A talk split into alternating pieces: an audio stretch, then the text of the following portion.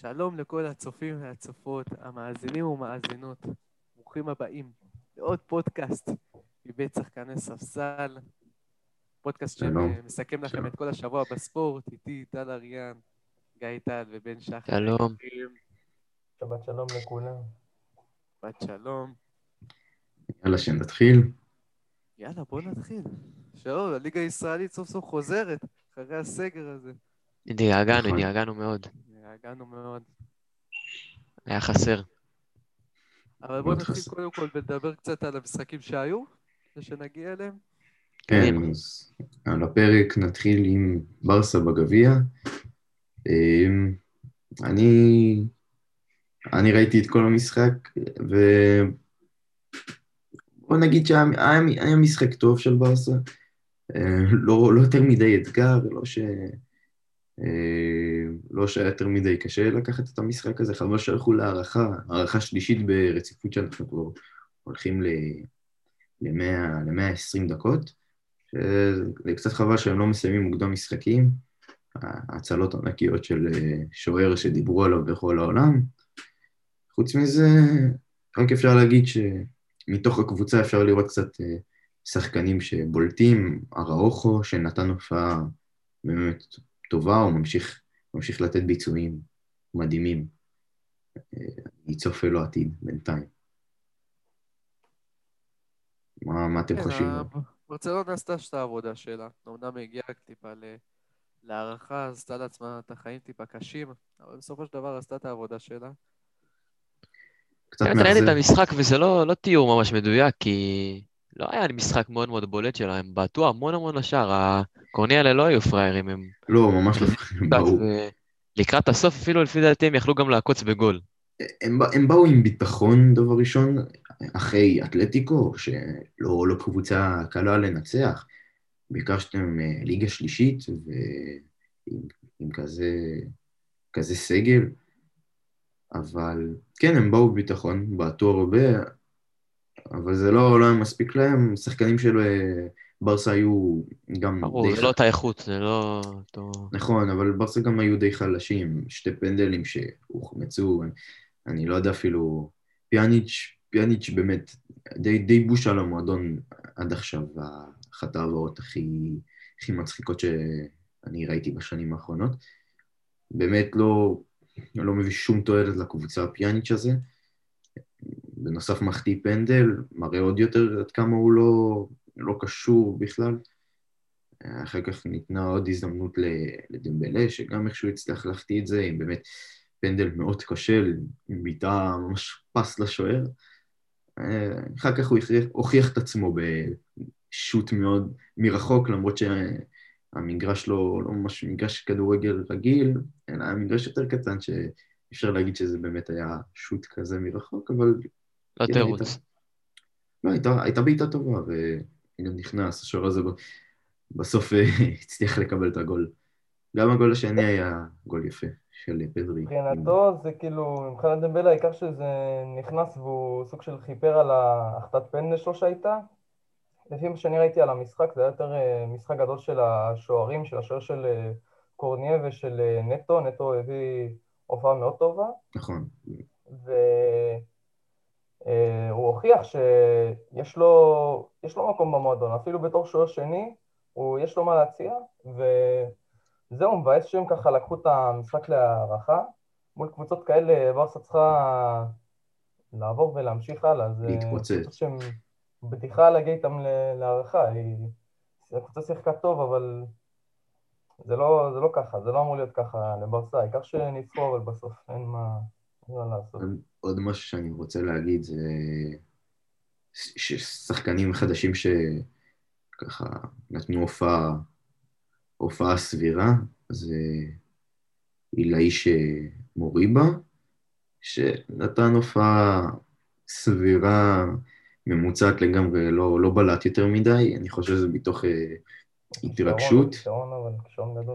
הוא כישרון, אבל הוא צריך את הדקות. וריקי פוט שפתח, ריקי פוט שחיכה לרגע הזה הרבה זמן, והוא די נפל בין הכיסאות, אבל בסדר, ניתן לו, הוא הוכיח שהוא שחקן מעולה. ויש להם, הייתה כבר הגרלה, ויש להם מול ראיו ואיקנו, ב-27. כן, מול ראיו ואיקנו. שוב פעם, לא רחוק מהבית, בוא נגיד את זה ככה, לא צריכים לנסוע לפחות שחקני ברסה. נקווה שלפחות את ה... במפעל הזה ברסה כן יכולים להצליח אחרי שריאל נפלו ושהאתלטיקו נפלה, אז אולי כן יש סיכוי להביא איזשהו תקווה או גביע. נראה. עכשיו, אם כבר מדברים על ריאל, אז גם ריאל שיחקו בגביע. הפתעת השנה אפשר לקרוא. וזה באמת התוצאה הכי מפתיעה שהיה בכל הגביעים, בשנה, שנתיים האחרונות, זה גם היה משחק מאוד מאוד מפתיע, כי אלקויאנו בכלל לא היו למגרש, זאת אומרת, בכלל קושי עברו את החצי, לא שיחקו כדורגל, לא זה, והגול שלהם בכלל הגיע מקרן, מיבוד, ולא איזשהו, אפילו לא חשבו שיהיה להם סיכוי לנצח את המשחק הזה להגיע לאנשהו, אבל זה מראה קודם כל שלוני לא מספיק בשל להיות שוער, שתי הגולים שספגו ריאל מדריד היו חד משמעית באשמתו, היה לו חלק מאוד מאוד גדול בהם, ואולי גם זה מראה משהו על זידן, או שתם זמנו, שהוא כבר אין לו את היכולת להשפיע על הקבוצה, כי גם בהופעה כזאת, וגם בתקופה כזאת, וגם כלל נגד קבוצה כזאת, ריאל מדריד צריכה לנצח, ובקלות אפילו לא להתאמץ. זה מאוד מאוד מוזר, כי יש שחקנים שהם על הנייר, כאילו מחליפים, שהביאו לתת להם את הצ'אנס, בכל קבוצה אחרת צריכים להיות פותחים, והם ברמה מאוד מאוד גבוהה. איסקו נגיד במשחק אדיר, אבל הוא חסר הרבה דברים, חסר חלוץ, חסר איזשהו יכולות התקפיות, נגיד ויניסיוס לאט לאט מתחיל לאבד את המקום שלו, ואתה רואה שבאמת הוא לא הכרחי, אין בו שום צורך, כי גם את המהירות ואת הדריבל שלו הוא לא מצליח לייעל איזשהם בעיטות או משהו התקפי, ומריאנו לא חלוץ מה שברמה של ריאל מדריד, מה שהם צריכים. אם כבר היה את לוק יוביץ' שבאמת יכל פחות או יותר להגיד שזה חלוץ ברמה של ריאל מדריד, מריאנו הוא לא ברמה הזאת, ואם ריאל מדריד ישילו אותו, עכשיו גם ישילו את אודגרד, אז במקום לחזק את הסגל במצב שהקבוצה נראית ככה, אז ממש כאילו מחלישים אותו עוד יותר ורק מקטינים את העומק, ולפי דעתי זידן לא יפטרו אותה עונה, הוא יסיים את עונה בריאל מדריד, עונה חלשה בלי שום תואר, ויפנה את המקום שלו, ושנה הבאה זה יראה אחרת לגמרי. למרות שאם זה היה תלוי בי, אני הייתי מפטר את זידן כבר בקרוב, כי גם בניצחונות של ריאל מדריד, גם בהצלחות שלה השנה, זה פשוט לא נראה את אותה קבוצה, זה לא אותו דבר, קבוצה לא יכולה להיבנות ככה, לא יכולה להסתמך על 13 שחקנים, זה לא מועדון כדורגל, לא... גם ברמת ילדים של גיל 12-13 צריכה להיות קבוצה, צריך להיות סגל, וזה לא... זה כדורגל ממש לא יכולה להתנהל ככה, בכלל לא. צריך לתת שפו גם לאלקויאנו, אלקויאנו אם אני קורא להם, נכון? לשוער שלהם שנתן תצוגת ענק, חוסה חואן אם אני לא טועה. נכון, בין 42 או ממש עוד כמה בין 42. נתן באמת תצוגה ענקית, וצריך גם... אסור לשכוח שהם גם ב10 דקות האחרונות שיחקו עם 10 שחקנים, אחרי שהם קיבלו אדום, וזה באמת אין מה לדבר, הפתעת ענק.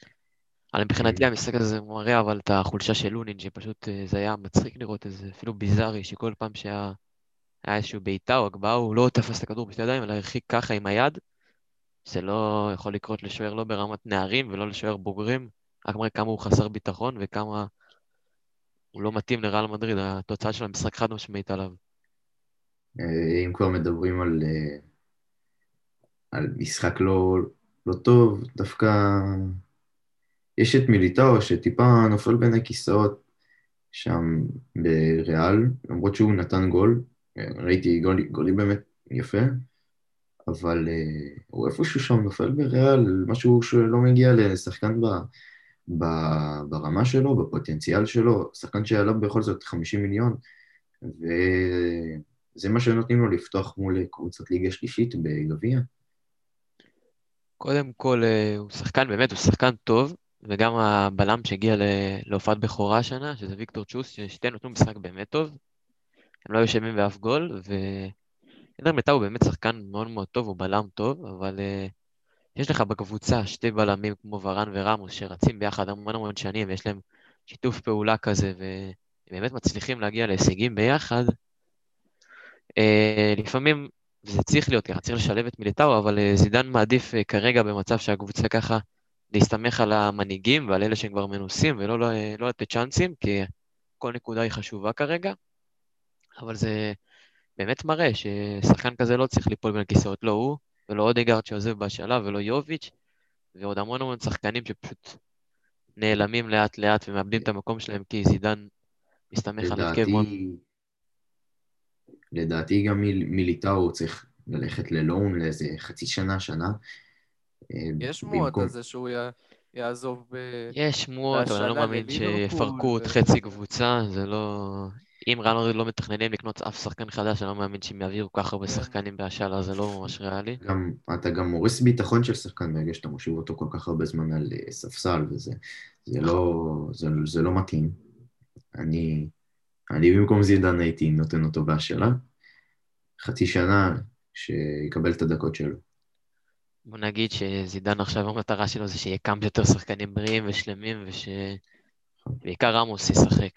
וגם לא הזכרתי את זה, יש גם את כללת מרסלו, שכל משחק שמרסלו שיחק השנה ריאל מדריד לא ניצחו, שזה מה שצריך לשים עליו לב, ושמנדי, כל משחק שמנדי שיחק מרגע שעבר לריאל מדריד, ריאל מדריד לא הפסידו, וגם צריך לעלות את הנושא הזה. נראה לי שמרסלו, הזמן שלו מאוד קצוב. לדעתי זאת תהיה השנה האחרונה, גם העברה של אלאבה מראה שזה לקראת הסוף שלו, היה לו שנים מאוד יפות, אבל זהו.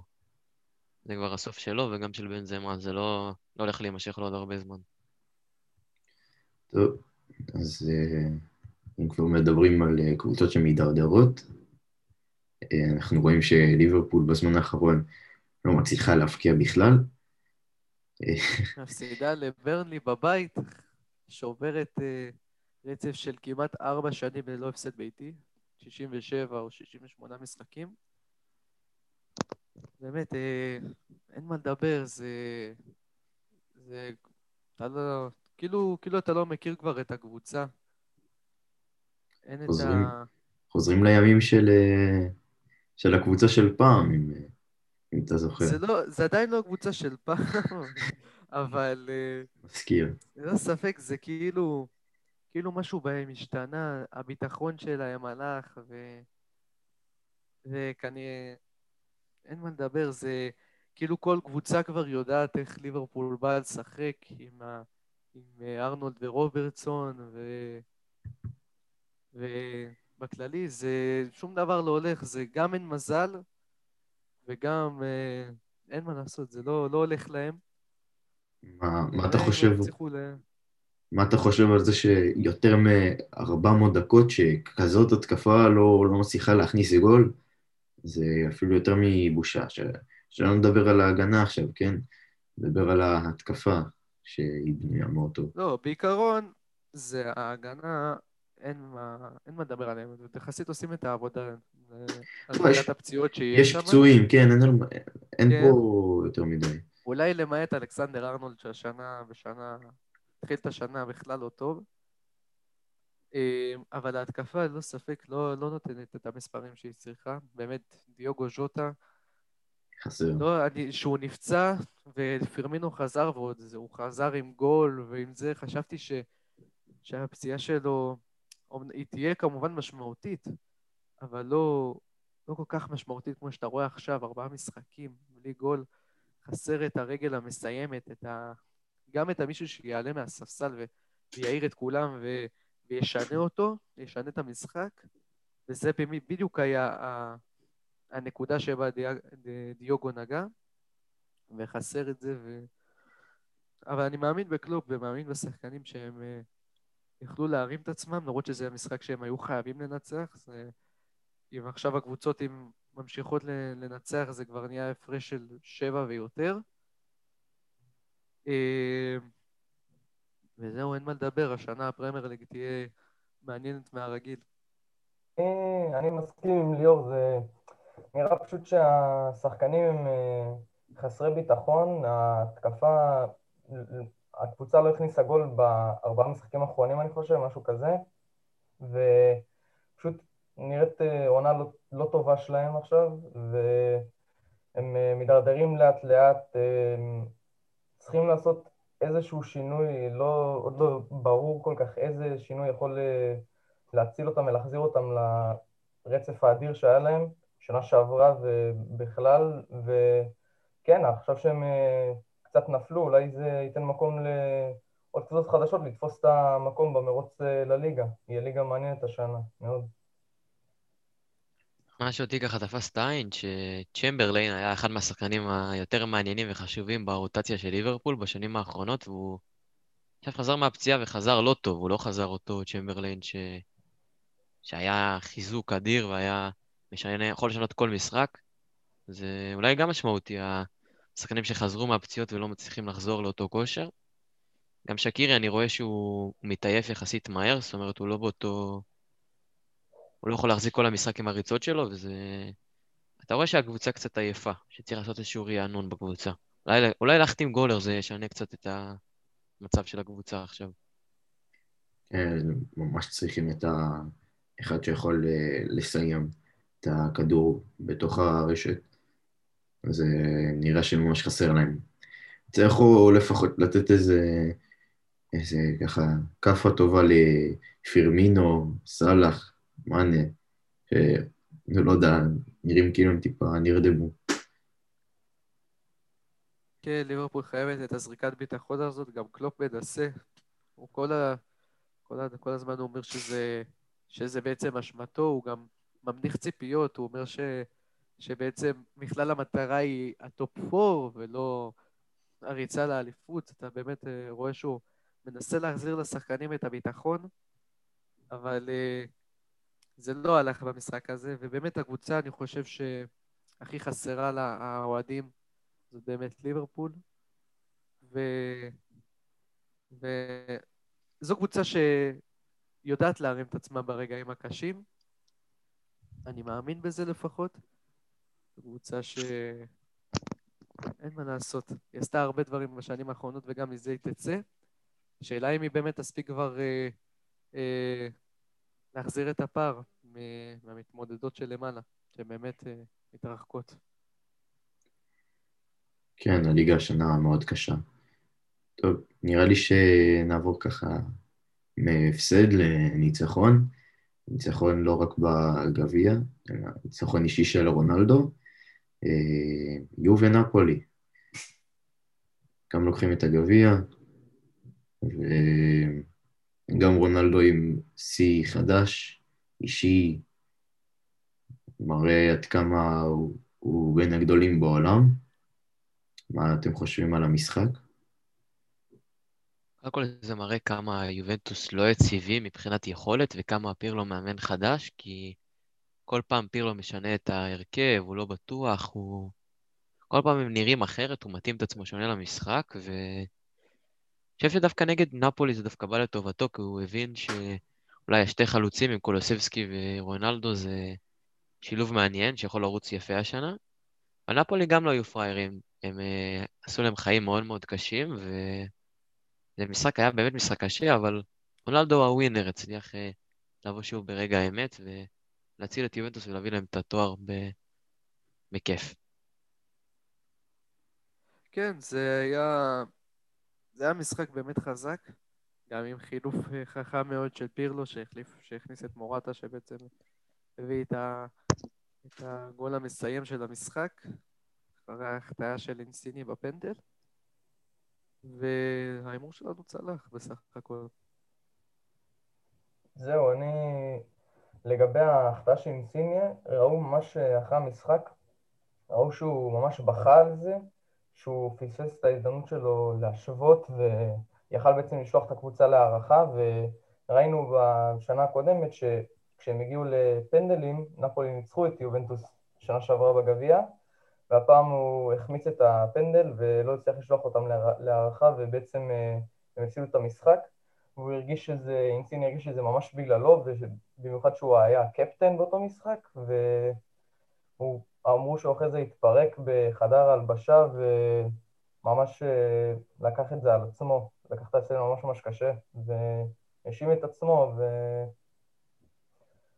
וזהו, זה מראה כמה אמוציות זה נותן לשחקנים, כל הכדורגל, כל המשחקים, הגביע, הגמר, זה רק מחזק את הכל. כמו שגיא באמת אמר, באמת יובל לא יציבים בכלל, באים למשחק בלי דיבאלה, בלי דליכט, בלי אלכסנדרו, בגלל קורונה, ובאמת באים מהפסד כואב מאוד לאינטר, בדיוק לפני כמה ימים, ופה הם מצליחים לקחת את אחת היריבות היותר חזקות שלהם, שגם מראה יכולת גבוהה, ובאמת זה מראה עד כמה יובל לא יציבים, ואתה לא יכול להחליט משמעית עם קבוצה שיכולה לרוץ לתארים, או שהשנה היא דווקא פחות נופל, יותר נופל, סליחה, בליגה. זה באמת לא מובן. אני חושב שפירלו עשתה עבודה טובה בזה שהוא צריך להרים את השחקנים שלו אחרי אינטר, וגם נאפולי באו אחרי 6-0 מול פיורנטינה, והוא באמת צריך להרים אותם ולהביא משחק טוב, משחק טוב טקטית, וזהו, שאפו ליובה. טוב, באמת, שפה אדיר גם לרונלדו. נעבור לליגה שחוזרת בשבת, הליגה הגדולה, ליגת העל. מה אתם חושבים? קודם כל מאוד מאוד התגעגענו, זה היה מאוד מאוד חסר שדווקא כל הליגות בעולם משחקות, וזאת היחידה שהפקירו אותה ממש. וזה מאוד מאוד חשוב וכיף. קצת שאני אסור לשכוח גם שהליגות בכדורעף ובכדוריד והליגה הלאומית והליגה השנייה בכדורסל לא משחקות, שזה מאוד מאוד חבל, אבל לפחות משהו קטן חזר לנו לכיף שלנו, שזה מאוד מאוד חשוב, קצת ישראליות. ברור, אני בכלל לא מבין את ההחלטה לעצור את הליגה, בכלל בגלל הסגר, אבל טוב שהליגה חזרה אלינו, ושבאמת התעקשו להחזיר אותה ולא להמשיך איתה עד סוף הסגר ולעצור אותה. אבל באמת, לפני שהליגה חוזרת, מעניין אותי לשאול אתכם, מי אתם חושבים שהכי הרוויחה מהסגר? אז אם כבר מדברים על מי באמת יכולה, מי באמת הרוויחה מהסגר, ותמיד אנחנו נראה טיפה משתנה. לדעתי, השינוי הכי גדול כמובן זה אפול תל אביב, אבל בין השאר עם כל ההחתמות שלה וכל מה שהיה, באמת הם נראו שהכי לקחו את הפגרה הזאת לחיזוק הקבוצה, אבל לא חסר קבוצות שחיזקו את עצמם, כמו מקבי חיפה שהביאו את אצילי, ומקבי תל אביב שמחפשים שחקנים. מחתימו את ג'רלדה, שזה שחקן שהיה מאוד מאוד משמעותי באליפויות האחרונות, שחקן מאוד מאוד טוב, מאוד מאוד טוב, מאוד פשוט מאוד טוב. כן. מאוד מאוד מתאים לליגה גם. אני חושב אבל שהמרוויחה הכי גדולה מהסגר, כמובן הייתה הפועל, זה כבר לא קשר, בלי קשר לרכשים, לפני שנגיע לרכשים שלהם, באמת זה הסגר הזה בשבילם הייתה עצירת מומנטום רע מאוד של כבר חצי שנה כמעט, חצי שנה מאוד רעה, מהפתיחת הליגה. זו הייתה עצירת מומנטום רעה, ואז יחד עם הרענון של הסגל, עם השחקנים החדשים, גם לתת להם זמן להתאמן ביחד ולשחק, וזה, אם הם היו מגיעים באמצע העונה, זה היה יכול לקחת יותר זמן לשחקנים להיכנס, להכיר אחד השני, להיכנס להרכב, זה דברים שלוקחים זמן, והסגר בעצם נתן להם להתאמן ביחד, להכיר אחד השני, לשחק ביחד, ללמוד אחד השני, ולפי דעתי הפועל באמת היא המרוויחה הכי גדולה של הסגל הזה. כמובן גם מכבי חיפה עם ההחתמה של אצילי, אבל בספק הפועל. מה שמאוד מאוד מעניין לגבי הפועל תל אביב זה שאני קראתי בימים האחרונים שעומרי אלטמן ודיין אלנבינדר יש להם קשר מאוד מאוד טוב, הם כל הזמן מדברים והם חברים טובים, וזה מעניין לראות איך הקשר הזה יבוא לידי ביטוי במגרש עצמו, אם הם יצליחו להביא את הקשר הזה לשערים ולשפר את הקבוצה, וזה בכללי מאוד מאוד טוב, השיפור הסגל הכללי, לחזק אותו, גם להעמיק אותו עם השחקנים, אני חושב שזה היה בדיוק בזמן הנכון כדי להציל את הקבוצה באמת לרדת ליגה, ועם המאמן הנכון, אולי בעתיד אם קלינגר לא יצליח לשפר את הקבוצה, אז יביאו מאמן אחר, אבל זאת קבוצה שמגיעה למקום בליגת העל חד משמעית. באמת נראה שיש הרבה העברות, אז בהפועל תל אביב מצטרפים דן אייבינדר, לידר כהן, בן ביטון, אופק ביטון ושלומי אזולאי. כמובן גם לא רשום פה זה גיל יצחק שבא לפני חלון העברות, הוא גם נחשב חלק מההצטרפות. מאוד ברור מה המטרה שלהם, ככה לעלות את הרמה, באמת לצאת מהמקום שהם נמצאים בו כרגע. כן. יש לנו את הפועל חדרה שגם נמצאת עם הרבה העברות, מוחמד אוסמן, יאב פריד, רז נחמיאס ועידו לוי, הרבה העברות גם, כן, מנסים... דווקא זה העברות מעניינות, כי יאב פריד זה שחקן כנף, באמת שחקן אדיר, אני חושב שהוא קצת יתבזבז בפועל כפר סבא, אבל זה שחקן מאוד מאוד טוב, יש לו איכויות מאוד טובות, רז נחמיאס ועידו לוי שחקנים... של הפועל חיפה, שגם לפי דעתי עידו לוי היה מושל ממכבי תל אביב, והם שחקנים טובים, מחזק את הקבוצה, אבל זה לא מספיק, זה מאוד מאוד לא מספיק. זה לא מספיק. גם העיבוד של הבלם, חטב, שהחליט לשחרר את עצמו, שהוא החליט לבטל בעצמו את הסעיף על החוזה, זה עבודה מאוד מאוד משמעותית, שהדירה הצליחו להיכנס למסלול איתו, זה לא טוב, זה יכול לנתק אותם ולהחזיר אותם למאבקים לגמרי על הירידה. עוד קבוצה שמנסה לברוח מהתחתית ככה. הרבה קבוצות לקחו את הפגרה הזאת לניצול, של לצאת מהתחתית ולהילחם באמת בליגת העל.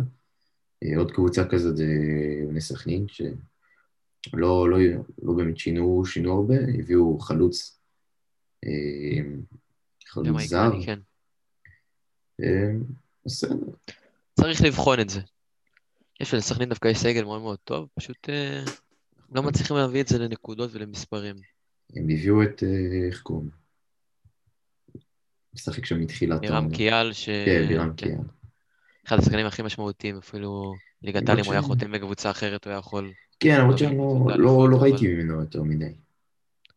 אבל הנאמנות, הוא רצה לחזור לסכנין, להביא אותם למצב טוב, כי לפני שהוא הגיע הם היו בשפל נוראי, זה, אם הם ירדו או לא ירדו, זה יהיה תלוי לגמרי בו. כן. גם יש את אלמוג בוזגלו שעזב את פועל חיפה והצטרף לבני יהודה. חזר לשכונה. כן. חזר אחרי זמן בהפועל חיפה, והוא ינסה לבוא לחזק את הסגל של בני יהודה. הם בעיקר עכשיו במומנטום מאוד רע. הם ינסו קצת לברוח מהתחתית, לברוח ממאבקי ירידת ליגה.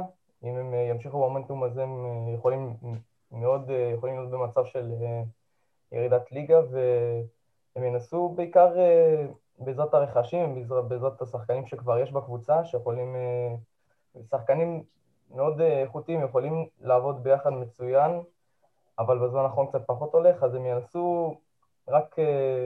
להינצל מלהסתבך עוד יותר למטה, בתחתית הטבלה, ינסו פשוט להישאר בליגה, להישאר פשוט בתוך הליגה ולא לרדת, לא לרדת ליגה, זה הסיוט הכי גדול שלהם כרגע, וזה מה שמנסים לעשות. לא הזכרת את חטב, הבלם שצטרף זה בכלל, זה חיזוק מאוד מאוד גדול להגנה, שחקן טוב. הם גם מחפשים הרבה שחקנים, אני רואה אחד השמות פה, אימנואל בואטנג, שהם רוצים להביא. זה אימניה. אני חושב שזה לא יתבצע בסופו של דבר, כי עכשיו ניסנובים אמרו שהם לא ימכרו אף אחד, והקבוצה תשאר כמו שהיא עד עכשיו, עד סוף העונה, אבל הם חייבים בני יהודה לחזק עוד כמה שחקנים, זה לא מספיק. יש עוד הרבה בעיות בקבוצה. גם היה את הפועל חיפה שהביאה את אלון תורג'מן, מאוסטריה ווינה, החזירה אותו. שזה גם חזר לבית. אחד החיזוקים הכי טובים שהיה בחלון הזה, לפי דעתי. כן, ללא ספק. העברה מאוד משמעותית להפועל חיפה. שאיבדה את אלמוג בוזגלו. כן, מנסים ככה להישאר פלייאוף עליון. לא, עדיין לא לנו שאין חלוץ, אז הנה, חלוץ כמו שצריך, חלוץ מאוד מאוד טוב, ועכשיו המטרה שלהם זה להישאר בפלייאוף עליון ובאמת לסיים את העונה שם. כן, אני רואה הפועל כפר סבא הביאו קשר ליטאי, אירופאי, זר. גם מנסים... לא מספיק. קבוצה באמת, לא יודע אם מספיק טובה לפלייאוף עליון, אבל... הייתי המעמדת מספר אחד לירידה, זה הפועל כפר סבא. כן, אין להם את ה... מספיק את האיכות להישאר ב... להיכנס בכלל לפלייאוף עליון, זה באמת יהיה מעניין. קבוצה ככה מפתיעה, שלא מביאה רכשים בכלל, ביתר, דווקא קבוצה שהכי אוהבת לקנות שחקנים, מוזר, נשים ככה להיכנס לפלייאוף עליון. אני דווקא חושב שהם לא צריכים רכשים, דווקא צריכים אולי להיות קצת יותר, לשמור על יציבות, כי כל משחק מפקיעים המון גולים, מקבלים המון גולים, משחק אחד מפסידים, משחק אחד מנצחים, אין איזשהו משהו קבוע, הם חייבים פשוט לשמור על הקבוצה כמו שהיא, ואולי אם זה לא הולך להחליף את דרפיץ' וברדה, דווקא לא צריכים חיזוק, לפי דעתי הם לא צריכים בכלל, יש להם קבוצה מספיק טובה. כן, מקבי נתניה, שרק שחררו את יונס מלאדה, שזה מאכזב שהוא עוזב את הליגה הישראלית, אבל שיהיה לו בהצלחה, חוץ מזה הם לא צריכו... אני מאמין שהם יתחזקו, אבל כן. כן, הם צריכים מישהו בעמדה שלו, למה הוא שיחק שם תפקיד חשוב מאוד. אני מאמין שיחתימו, גם לפי דעתי יחתימו איזה זר ברמה גבוהה, לא יודע אם זה יהיה מספיק טוב למקום שלו, אבל הם יחתימו, אני כמעט בטוח. בוא נגיד שיש להם את הכסף עכשיו, להביא רכשים. כן. עוד קבוצה שלא באמת, לא יודע, לא מנסה אפילו לחזק את הקבוצה, קריאת שמונה, מנסים להיכנס ככה לפלייאוף עליון, זה שאין להם חיזוק, לא יודע איזה יהיה מספיק. דווקא יש בסגל הזה שחקנים. כן, יש להם שחקנים מאוד לא רעים בסגל. אני חושב שגם המטרה שלהם זה בכלל לא הפלייאוף העליון, אבל החלון עוד לא נגמר, בעיקרון כל קבוצה עוד יכולה לבצע את השינויים שלה, אבל אני לא חושב שקריית שמונה היו צריכים את החיזוק שלהם, עשו מספיק צירופים טובים בקיץ. כן. מכבי בתל תקווה שמביאה את ארמנדו קופר. רכש טוב לדעתכם. גבולי מאוד. הוא לא היה טוב בהפועל תל אביב, אבל לא השתמשו בו גם. כן, אי אפשר לדעת אם זה חוזר לה עכשיו לפתח תקווה חזרה. ובעיקרון הוא לא היה משהו בהפועל, גם הוא לא קיבל את הזמן משחק שהוא באמת... ציפו שהוא ישחק ויקבל, וזה באמת גבולי מאוד לדעת איך הוא יהיה בפתח תקווה. הם יצאו באמת לפגרה של שני הפסדים, מנסים ככה לא להיכנס לרצף, לצאת מזה, מבין שהם מחפשים התקפה, נראה איך הם יצליחו ככה להתאושש. הקבוצה שאותי אישית מפתיעה שלא התחזקו זה באמת הפועל באר שבע, שלא יציבים, לא מצליחים להיאבק על האליפות. כן, זה יותר קשה, אבל הם לא באמת הביאו שחקנים, כי הם באמת הביאו המון רכשים בחלון הקודם, אז הם פחות חיפשו את זה עכשיו. בעיקר הפכו את בריירו ליהודי. אז זהו, ברגע שבריירו ישראלי, והוא נחשב ישראלי, אז יש להם מקום לעוד זר, אז זה מאוד הפתיע אותי שהם לא צרפו עוד זר עד עכשיו, או בכלל לא רואה שהם מתכננים לצרף, זה מאוד מוזר, לא יודע.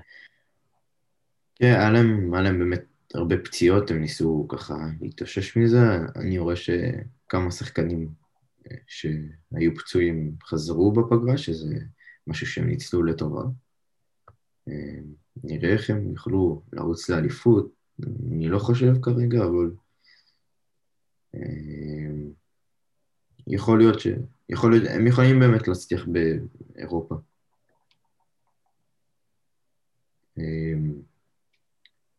עוד קבוצה גם שלא מצאה פתח אחד, אשדוד, באמת, משחקים טוב, לא לדעתי, באמת לא צריכים יותר מדי. אשדוד מאוד, קבוצה מאוד חזקה, הפתיעה אותי מאוד השנה. הפתעת עונה לפי דעתי, ממש ככה. והם לא צריכים את החיזוק הזה. כן, בינתיים לא צריכים יותר מדי. רק שהמשיכו לשחק את הכדורגל השמח שלהם, וזהו. טוב, על מכבי תל אביב כבר דיברנו. באמת רוצים לנסות להיאבק נגד מכבי חיפה, לא חושב שזה יקרה. אני חושב שיש להם סיכוי בכלל. זה גם מעניין, כי הם רוצים עכשיו בוחנים לצרף חלוץ קוריאני, ששחק ברצלונה בגיל הילדים, וחושבים שהוא מאוד כישרוני. מעניין, יכול להיות באמת מעניין. לא חושב שהם צריכים אותו ממש, אבל בסדר, כאילו. זה לא נראה לי מה שהם צריכים להתמקד בו, אבל נראה. זה באמת יהיה מעניין אם הוא יבוא. זו, מכבי חיפה מביאים את אצילי, כמו שכבר דיברנו על זה. אני חושב שהאליפות כבר מובטחת, אין על מה לדבר אפילו. אתם חושבים שזה סיכוי? אני חושב שזה... אתה רואה לפי החלון העברות הזה, חיפה הביאו את עומר אצילי, ומכבי שצירפו את ג'רדה, שזה שחקן מעולה, אבל זה היו צריכים חיזוק, עוד חיזוק, כדי באמת נחזור למרוץ. הם קבוצה השנה שבאמת נצחת על הקסקס, וזה לא משהו שאתה רגיל לראות ממכבי. ואני חושב שזה בעיקר תלוי בחיפה, במכבי חיפה, באיך שהם משחקו, הם לא צריכים להיות בלחץ. בשנה שעברה, אני חושב שהבעיה שלה הייתה שהם כל הזמן, הם היו לחוצים ואיבדו נקודות, בעצם היו לוזרים וחסרי ביטחון. אני חושב שהשנה זה עומד להיות שלהם. גם לפי דעתי אני חושב שזה ככה, וגם שוב פעם, אם מכבי תל אביב לא התחזקו באמת בשחקנים איכותיים ובמסה, הרבה שחקנים, אני לא חושב שיש להם סיכוי נגד מכבי חיפה של השנה, שהיא באמת עוצמתית ודורסנית. גם מסכים, זה באמת, פשוט רואים שזה העונה של מכבי חיפה, אין בכלל מה להוסיף, זה העונה שלהם. אם לא יקרה משהו ממש, אפשר להגיד קיצוני או לא יודע, זה כנראה העונה שלהם, הם כנראה יקחו את זה העונה. אם לא העונה הזאת, אז איזו עונה, זה כבר, זה השאלה באמת. בדיוק. אנחנו שמחים שכדורגל חוזר בישראל היום, כן, שהפרק הזה יעלה, אז כן, אנחנו מדברים על היום, שבת, כן, נעבור קצת לחדשות מהעולם, טימו ודאיר, טוטי, איך שלא נקרא לזה, וואפה, טימו ודאיר. יוצאת השנה. בדיוק, יצאה בימים האחרונים, ויש קצת חילוקי דעות על השחקנים, באמת, למי כן מגיע, למי לא מגיע, ואנחנו פה עשינו באמת קבוצות משלנו, כל אחד עם הדעות שלו, באמת, ונראה לי שנתחיל ככה, כל אחד יגיד את באמת במי הוא בחר, אז ככה נתחיל בשוער, אז קודם כל... אתה רוצה להתחיל, יאללה.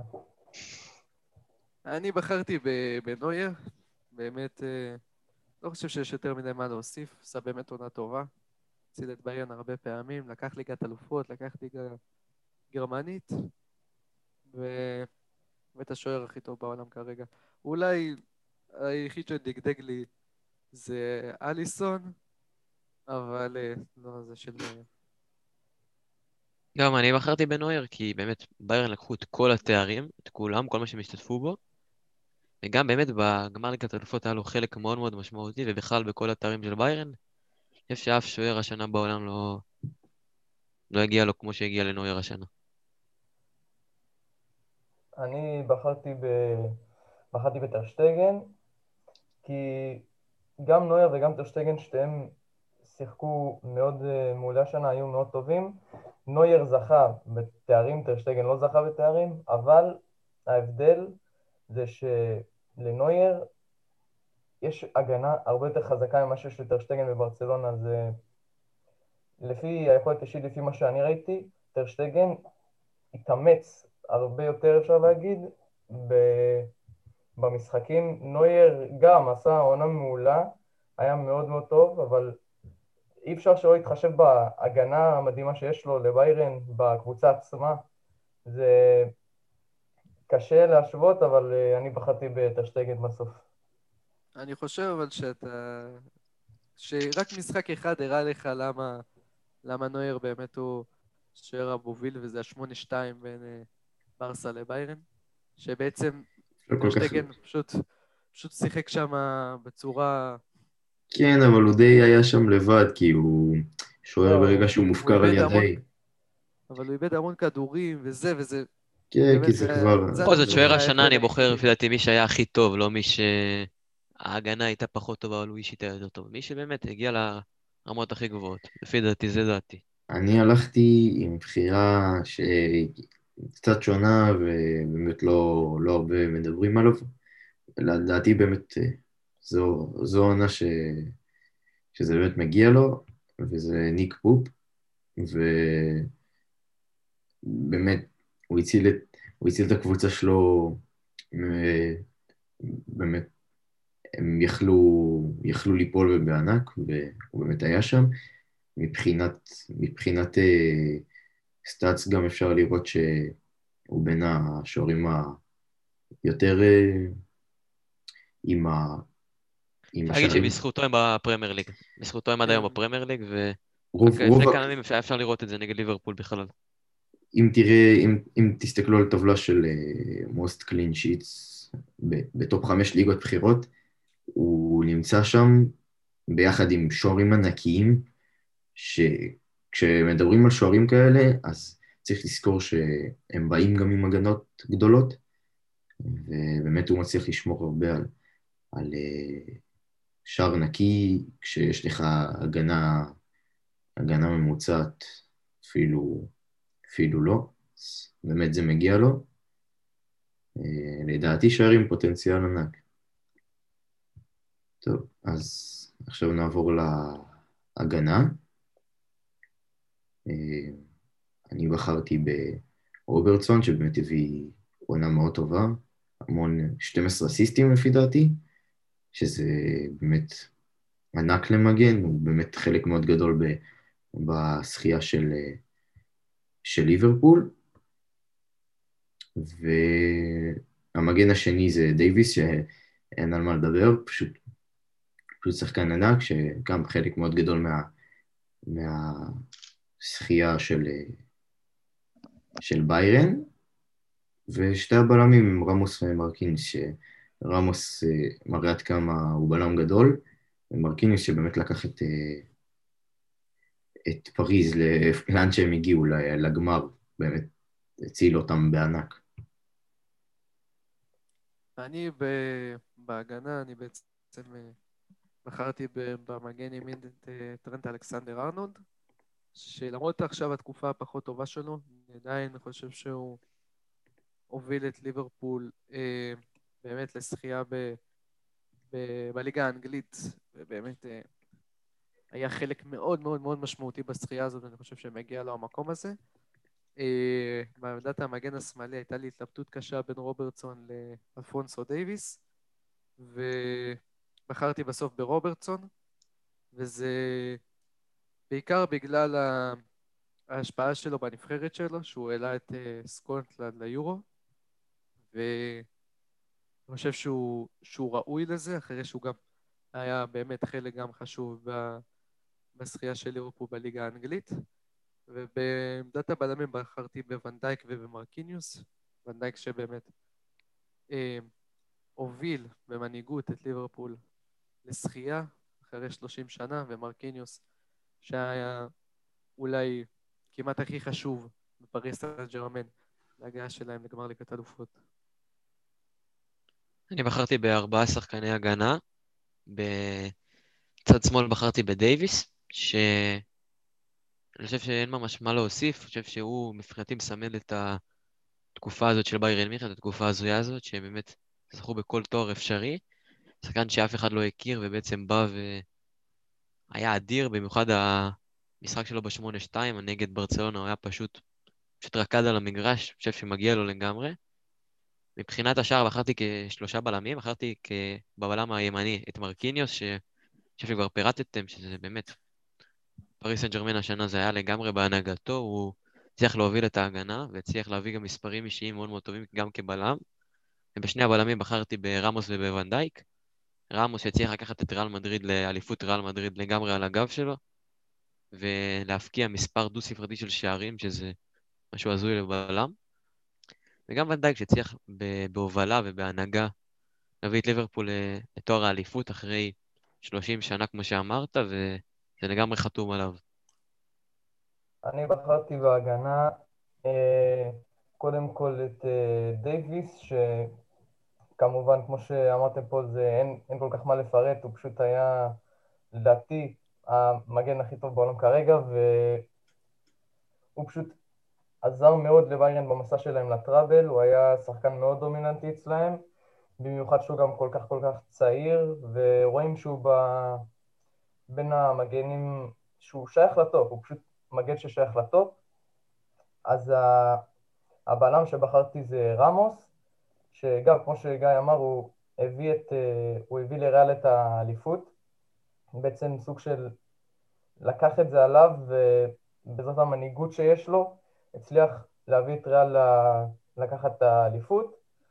והשלישי שאני בחרתי בהגנה זה טיו הרננדז ממילאן, שהביא עונה מאוד מאוד טובה, וגם המשיך אותה בעונה הנוכחית, שחקן מאוד מאוד טוב עם העלייה לאט לאט של מילאן, עכשיו לדעתי במקום, בין המקומות הראשונים בטבלה, אולי אפילו ראשון, אני לא כל כך זוכר, אבל הוא וזלטן הם הניצוצות שיש במילאן, כל הקבוצה משחקת מאוד טוב ביחד, אבל באמת הוא אחד השחקנים היותר... אפשר להגיד זוהרים ובולטים שיש לה, והוא גם אחד השחקנים הכי חשובים שלה, הוא בעצם עוזר להם מאוד גם בפן ההגנתי וגם בפן ההתקפי, הוא עולה מאוד להתקפה ועוזר מהר ביצירה של התקפות, ולדעתי הייתה לו עונה מאוד טובה והגיע לו מקום. בחירה מעניינת, תיאור הננדז. זהו, הלכתי על בחירה מגוונת דווקא. כן, אז עכשיו יש לנו את הקישור.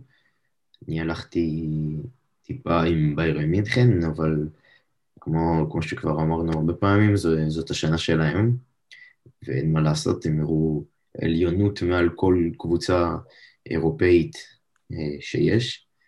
אז אני הלכתי דבר ראשון עם מולר, שבאמת הביא עונה בין הגדולות, והיה מאוד מדובר, הוא סיבה מאוד גדולה לתארים שהם הביאו, אבל עוד שניים שבאמת עזרו למה שהם עשו לקרות, שזה גורצקה וקימיך, שבאמת שניהם עמוד תווך בקישור ובקבוצה, אין יותר מדי מה לפרט עליהם, ולדעתי הקשר הכי טוב בעולם כרגע, בכלל בשנה האחרונה, זה דה ברוינה, שלא מפסיק להראות עד כמה שהוא שחקן גדול, באמת גם עליו אין יותר מה לפרט, הוא מראה את זה במגרש, כל מהלך ומהלך שלו באמת שהוא הכי גדול.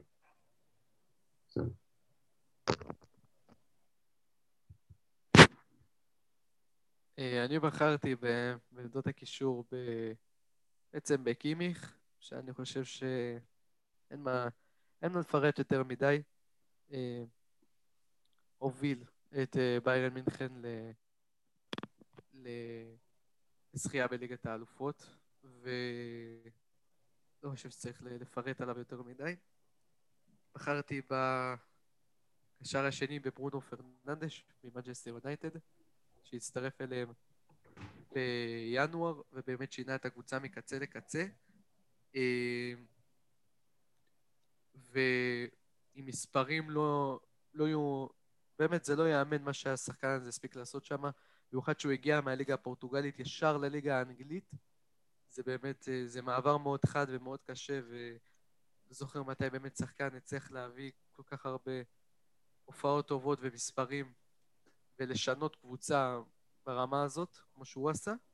והקשר השלישי שלי, אחרי התלבטות בין תיאגו לדבריינה, בחרתי בדבריינה, שבאמת אין מה לפרט יותר מדי, הקשר הכי טוב בעולם, שגם עשה מספרים יפים השנה הזאת, וזהו, זה מה שיש להגיד. אז אני בחרתי גם בשלישיית קישור, בחרתי קודם כל בקימיך, שאני חושב ממש אין מה להוסיף, היה טוב בכל משחק מתחילת השנה ועד הסוף, כל משחק ששיחק היה משמעותי, כל משחק ששיחק היה טוב, פשוט באמת היה טוב השנה.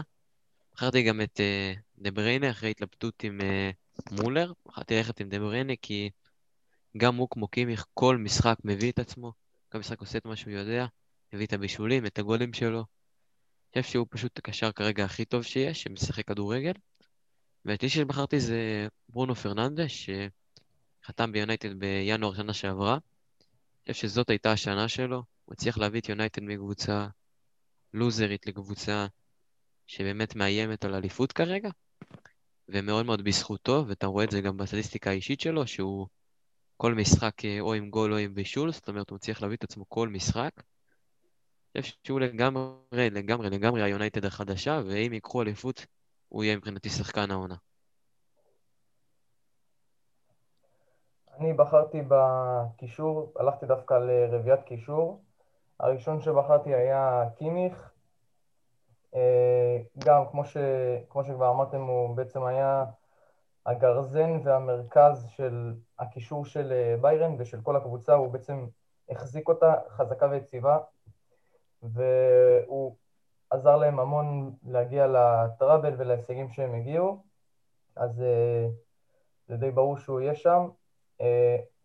עוד אחד שבחרתי זה דווקא גומז, אלחנדרו גומז מאטלנטה, שזה גם בחירה די מפתיעה, ובחרתי בו, לדעתי היה שחקן מאוד מאוד דומיננטי שם, הוא הביא אותם לרבע גמר ליגת האלופות כמעט על עצמו, הוא היה מלך הבישולים בליגה האיטלקית, הוא בעצם הניג את אטלנטה למקומות שהוא הביא אותם לדעתי מקום רביעי או שלישי בליגה, גם הבטיח עלייה לליגת האלופות, והם לא היו מגיעים למקום הזה בלעדיו, ובגלל זה בחרתי אותו. עוד אחד שבחרתי זה גם די מפתיע, זה לואיס אלברטו מילאציו, הוא הביא אחלה של מספרים, הגיע מקום שני בליגה האיטלקית בטבלת הבישולים, והוא בעצם, הוא ואימוביל מחזיקים את לאציו עליהם, ודעתי הגיע לו להיות שם. ואחרון זה דבריינה, שכמו שאמרתם הוא פשוט קשר מצוין, הוא פשוט מחזיק את המרכז של סיטי, ומשחק אצלם הוא עולה כבר מלא זמן, והוא כמעט אף פעם לא יורד ביכולת שלו, וגם השנה הגיע לו להיות שם, הגיע לו להיות בקבוצת השנה, טימות דיר. טוב, אז נעבור באמת להתקפה. בגלל שאני מחרתי ב-4-4-2, אז בהתקפה שמתי שתי שחקנים שלדעתי היו הכי משמעותיים בשנה, זאת אומרת ב-2020.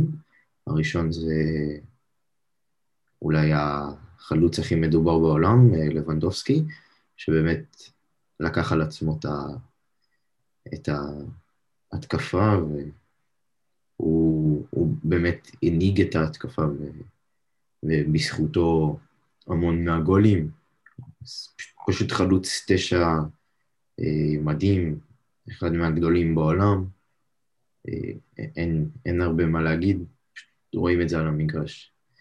והשני זה כמובן שמסי, כרגיל, הקוסם ידע לעשות קסמים, מוביל בטופ 5 ליגות הבחירות בגולים פלוס אסיסטים, אין מה להגיד, פשוט עושה את הקסם הרגיל שלו, נקרא לזה ככה. פשוט מסי, זה הכל. מעניין, יפה. אני בחרתי בשלישיית התקפה, שבחוד שלה יצא לבנדובסקי. אני חושב שצריך יותר מדי לפרט את לבנדובסקי, החלוץ הכי טוב בעולם, הביא את ביירן מינכן לטראבל. קבוצת השנה שמישהו לא שם בה את לבנדובסקי, זה באמת, אני חושב שזה לא רק כדורגל. השנה שמתי את יחד איתו את אמבפה, שבאמת נתן מספרים מאוד יפים בליגה הצרפתית, שזה לא כל כך חוכמה, אבל עדיין צריך לתת לו את השאפו הזה, וגם גם למה שהוא עשה בליגת האלופות, ובאמת שהוא עזר לפריס סן ז'רמן להגיע לגמר. ויחד איתם אני שם את סאדיו מאנה מליברפול, שבאמת היה אולי השחקן הטוב ביותר בליברפול, בסריעה שלהם בליגה האנגלית, הניצוץ בהתקפה, וזה השלישיית התקפה שלי. אז אני גם בחרתי בשלושה שחקני התקפה, קודם כל הלכתי עם לבנדובסקי בחוד, אני חושב שזה לא צריך גם להסביר, לדעתי גם ממש נגנב ממנו הכדור זהב של השנה הזאת, כי ברגע שביטלו אותו הוא היה אמור לזכות בו, וזה ממש חבל שהתואר הזה לא יהיה לו בקריירה, שהוא יוכל להוסיף את זה לאוסף. בצד עצמו הלכתי עם קריסטיאנו רונלדו, שממש הצליח להוביל את יובה לגמרי בעצמו, הצליח להפוך את יובה של סארי, שלא הייתה קבוצה מאוד מאוד טובה, לזכות בליגה לגמרי עליו, וגם את יובה של השנה הוא ממש מצליח להוביל על עצמו לגמרי. בצד ימין החלט ללכת עם אמבפה, שממש מצליח לעשות קסמים, כל משחק שהוא משחק הוא השחקן הכי טוב על המגרש, פשוט הוא ונאמר עושים דברים אדירים בליגה הצרפתית וגם בליגת האלופות. אני חושב שההגעה לגמר ליגת האלופות זה לגמרי באחריותו. אני הלכתי גם על שלישת התקפה. השחקן הראשון שבחרתי זה קריסטיאנו רונלדו, שאין מה להגיד, פשוט רונלדו הוא לקח את יובה על הגב שלו, הביא אותה לזכייה בליגה האיטלקית, וזה פשוט רונלדו הוא בקבוצת השנה כבר הרבה שנים ברצף, וגם השנה מגיע לו להיות שם לדעתי, שחקן פשוט ענק. השני שבחרתי זה רוברט לבנדובסקי, כמו שכבר אמרתם, אין פה מה להגיד, אין פה מה להתווכח, הוא שם, זה השנה שלו, הגיע לו גם כדור הזהב, הגיע לו חד משמעית. והשחקן השלישי שבחרתי זה לאו מסי, עם הכי הרבה גולים ובישולים בליגה הספרדית, ואומנם הוא לא זכה בתארים, אבל מסי זה מסי, מה שהוא עושה על המגרש זה מספיק גדול לבדו בשביל להכניס אותו לשם, ופשוט הקוסם, אין מה להגיד, הוא נכנס אוטומטית כל שנה מחדש, ואפילו גם כשהוא לא זוכה בתארים הוא עדיין מביא מספרים אדירים לגמרי בעצמו, לוקח את ברצלונה למקומות גבוהים, אפילו שלא זכו, אבל עדיין הביא עונה מכובדת ביותר, ורק הכל עליו בברצלונה, אין מה לעשות. יפה, כן. היו פה בחירות מאוד מעניינות, במיוחד מצד בן שחר היקר שלנו, ואם מישהו באמת שומע עד לפה, מוזמן לכתוב לנו ולהגיד לנו מה לדעתו, קבוצת השנה שלו. יאללה, בוא תמשיך קדימה. כן, אז יש לנו באמת שבת של כדורגל, קצת הימורים, יש לנו את הליגה שחוזרת, יש לנו אפול תל אביב נגד אפול חיפה, אני אלך עם אימור של אפול חיפה, פשוט שאפול לא מספיק טובים והם נפלים כל משחק מחדש. אני חושב שאני אמנע מלאמר על המשחק הזה, אבל זה באמת משחק שגם אם הייתי מחליט להאמר עליו, זה מאוד קשה פה לדעת איך הפועל יגיעו למשחק הזה, כי זה או להתפוצץ או להפסיד, ונלך בן שחר.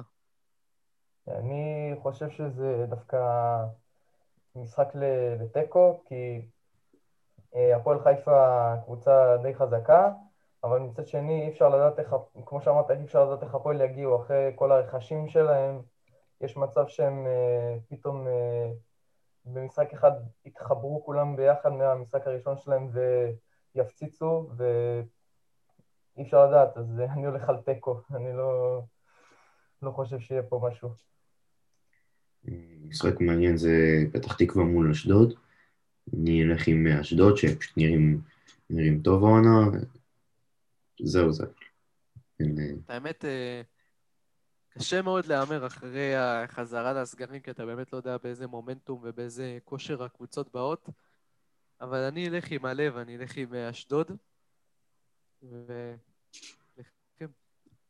אני גם חושב שמשחק של אשדוד, כי באמת השנה יראו שהם קבוצה טובה, וגם חושב שהתקופה האחרונה של מכבי פתח תקווה לפני הסגר, אבל כמובן אי אפשר לדעת, לא הייתה טובה, ואני חושב שזאת העונה של אשדוד לגמרי. אני גם הולך עם אשדוד, פשוט לדעתי קבוצה יותר חזקה ולדעתי הם ינצחו. אחד אשדוד ועוד נגד פתח תקווה, זה מיוחד, יפה. אז משחק מעניין, קריאת שמונה ביתר, אני אלך עם ביתר, פשוט נראים יותר טוב מקריאת שמונה לדעתי, יכולים לקחת את זה, אני אלך עם ביתר.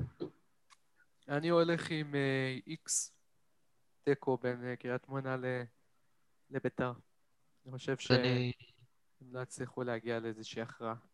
אני אפתיע אתכם, אני הולך עם קריית שמונה, אני חושב שביתר השנה קבוצה לא יציבה, וזה בדיוק המשחקים של קריית שמונה לבוא ולהפתיע. אני אלך עם ביתר, לדעתי פשוט יבואו וינצחו, אין מה להגיד. חיפה סכנין. נראה לי שצריך כל כך פה להאמר, אבל אני אלך עם חיפה. יש משהו חושב. אבל לסלסל ככה בסכנין, כי כמו שאמרתי, בהתחלה קשה מאוד להאמר אחרי החזרה הלא ברורה הזאת, אבל אני עדיין חושב שזה יהיה חד צדדי לכיוון מכבי חיפה. גם אני. אז יש לנו נתניה מול מכבי. טוב, לא חושב שגם פה יש הרבה מה להגיד. מכבי פשוט יותר טובים. אני גם חושב שמכבי נצחו. נתניה באים בלי שחקן מאוד חשוב, יוניס המלד, שבאמת מפקיע שם הרבה גולים. לא יודע איך הם הצליחו שם. את האמת, זה משחק מאוד קשה, במיוחד שמכבי השנה זה, שוב פעם, זה תמיד על הקסקס איתם, באמת אפשר לדעת איתם. אני אלך עם נתניה. אני האמת מתלבט מאוד מאוד בין תיקו לבין מכבי תל אביב, אבל אני חושב שבקרב של ההולנדים, של אטפל נגד ון לואן, אני חושב שאף אחד לא ינצח, זה הולך להיות תיקו. יש לנו גם בני יהודה מול כפר סבא, משחק מאוד מעניין. אני אלך עם כפר סבא, דווקא. נראים לי קבוצה שעכשיו באה עם הרכש החדש, לא יודע למה, אבל נראים שהם הולכים להפציץ. אני לא אאמר פה. אני גם חושב שהפועל כפר סבא ינצחו את המשחק הזה. לפני לא משמע להוסיף, בני יהודה לא טובים. הפועל כפר סבא באו לפגרה אחרי ניצחון על מכבי פתח תקווה, הם קבוצה טובה לתחתית, הם התחזקו עוד קצת. ושהם ינצרו את המשחק הזה. אני אלך פה על איקס תיקו בין בני יהודה לכפר סבא. והמשחק האחרון שלנו למחזור פתיחה הזה, באר שבע מול חדרה. חדרה באמת באה עם רכשים, אבל זה לגמרי של באר שבע. מפתיע שאתה מאמר ככה על הקבוצה שלך. אני די בטוח בהם. שגם אני חושב. כן, אני חושב שזה משחק ג'וסווה, והם יבואו מוכנים מאוד באר שבע, וזה משחק שלהם. כן, אני גם חושב שבאר שבע נצחו את זה. אחד על באר שבע, ובנוסף לכך יש לנו יונייטד ליברפול, שזה בגביע, נכון? כן, משחק גביע בין יונייטד לליברפול, יונייטד מארחת. אני חושב שזה... זה מאוד מעניין. זה ההזדמנות של יונייטד, פשוט להוכיח שכרגע הם יותר טובים, וזה פשוט שלהם המשחק הזה.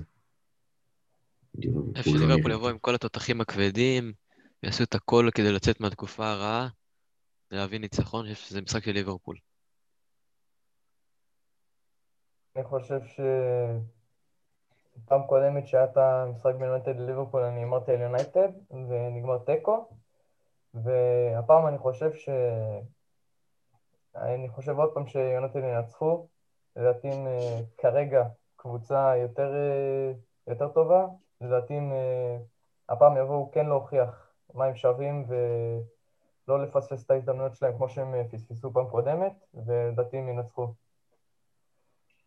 שוב פעם, אני אמנע מלאמר על המשחק הזה. אני באמת רק מקווה שנראה מליברפול מה שהיא באמת שווה. כן, טוב, זה כל משחקים הבאים שהולכים להיות לנו השבוע. אנחנו כמובן נסכם את כל השבוע הבא שיהיה. זהו. אז תודה שצפיתם או ששמעתם מה שאתם עושים. מקווה שתשאירו לייק אם אתם ביוטיוב, או שתירשמו אלינו בספוטיפיי, אם תשמעו אותנו שם. ואנחנו נהיה פה כל הזמן לבוא ולעדכן. נמצאים גם בעוד פלטפורמות עכשיו, גם בגוגל פודקאסט ובעוד אתרים, אפשר למצוא את הכל באתר בשם. אנחנו מאוד מאוד נשמח אם תירשמו, כי רוב הצפיות שלנו זה לא רשומים, זה מאוד מאוד מבאס ומאוד חבל. אני מאמין בכם, שתירשמו אלינו לערוץ הצופים שלנו. מי שהגיע עד לכאן. טוב, חברים, שיהיה לכם שבת שלום. שיהיה לנו שבת של כדורגל לתפארת. סוף הליגה חוזרת. ויאללה. יאללה, ביי.